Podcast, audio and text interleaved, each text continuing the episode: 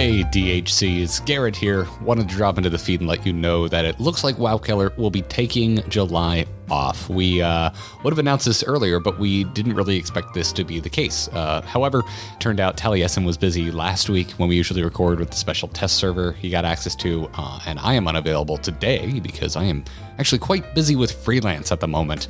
I'm also going to be taking next week off from all of my shows.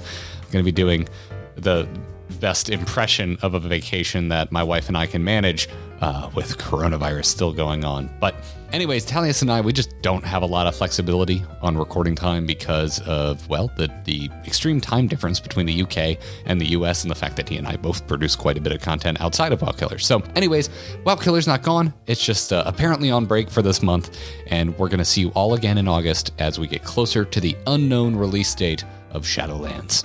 Good luck and have fun, everybody.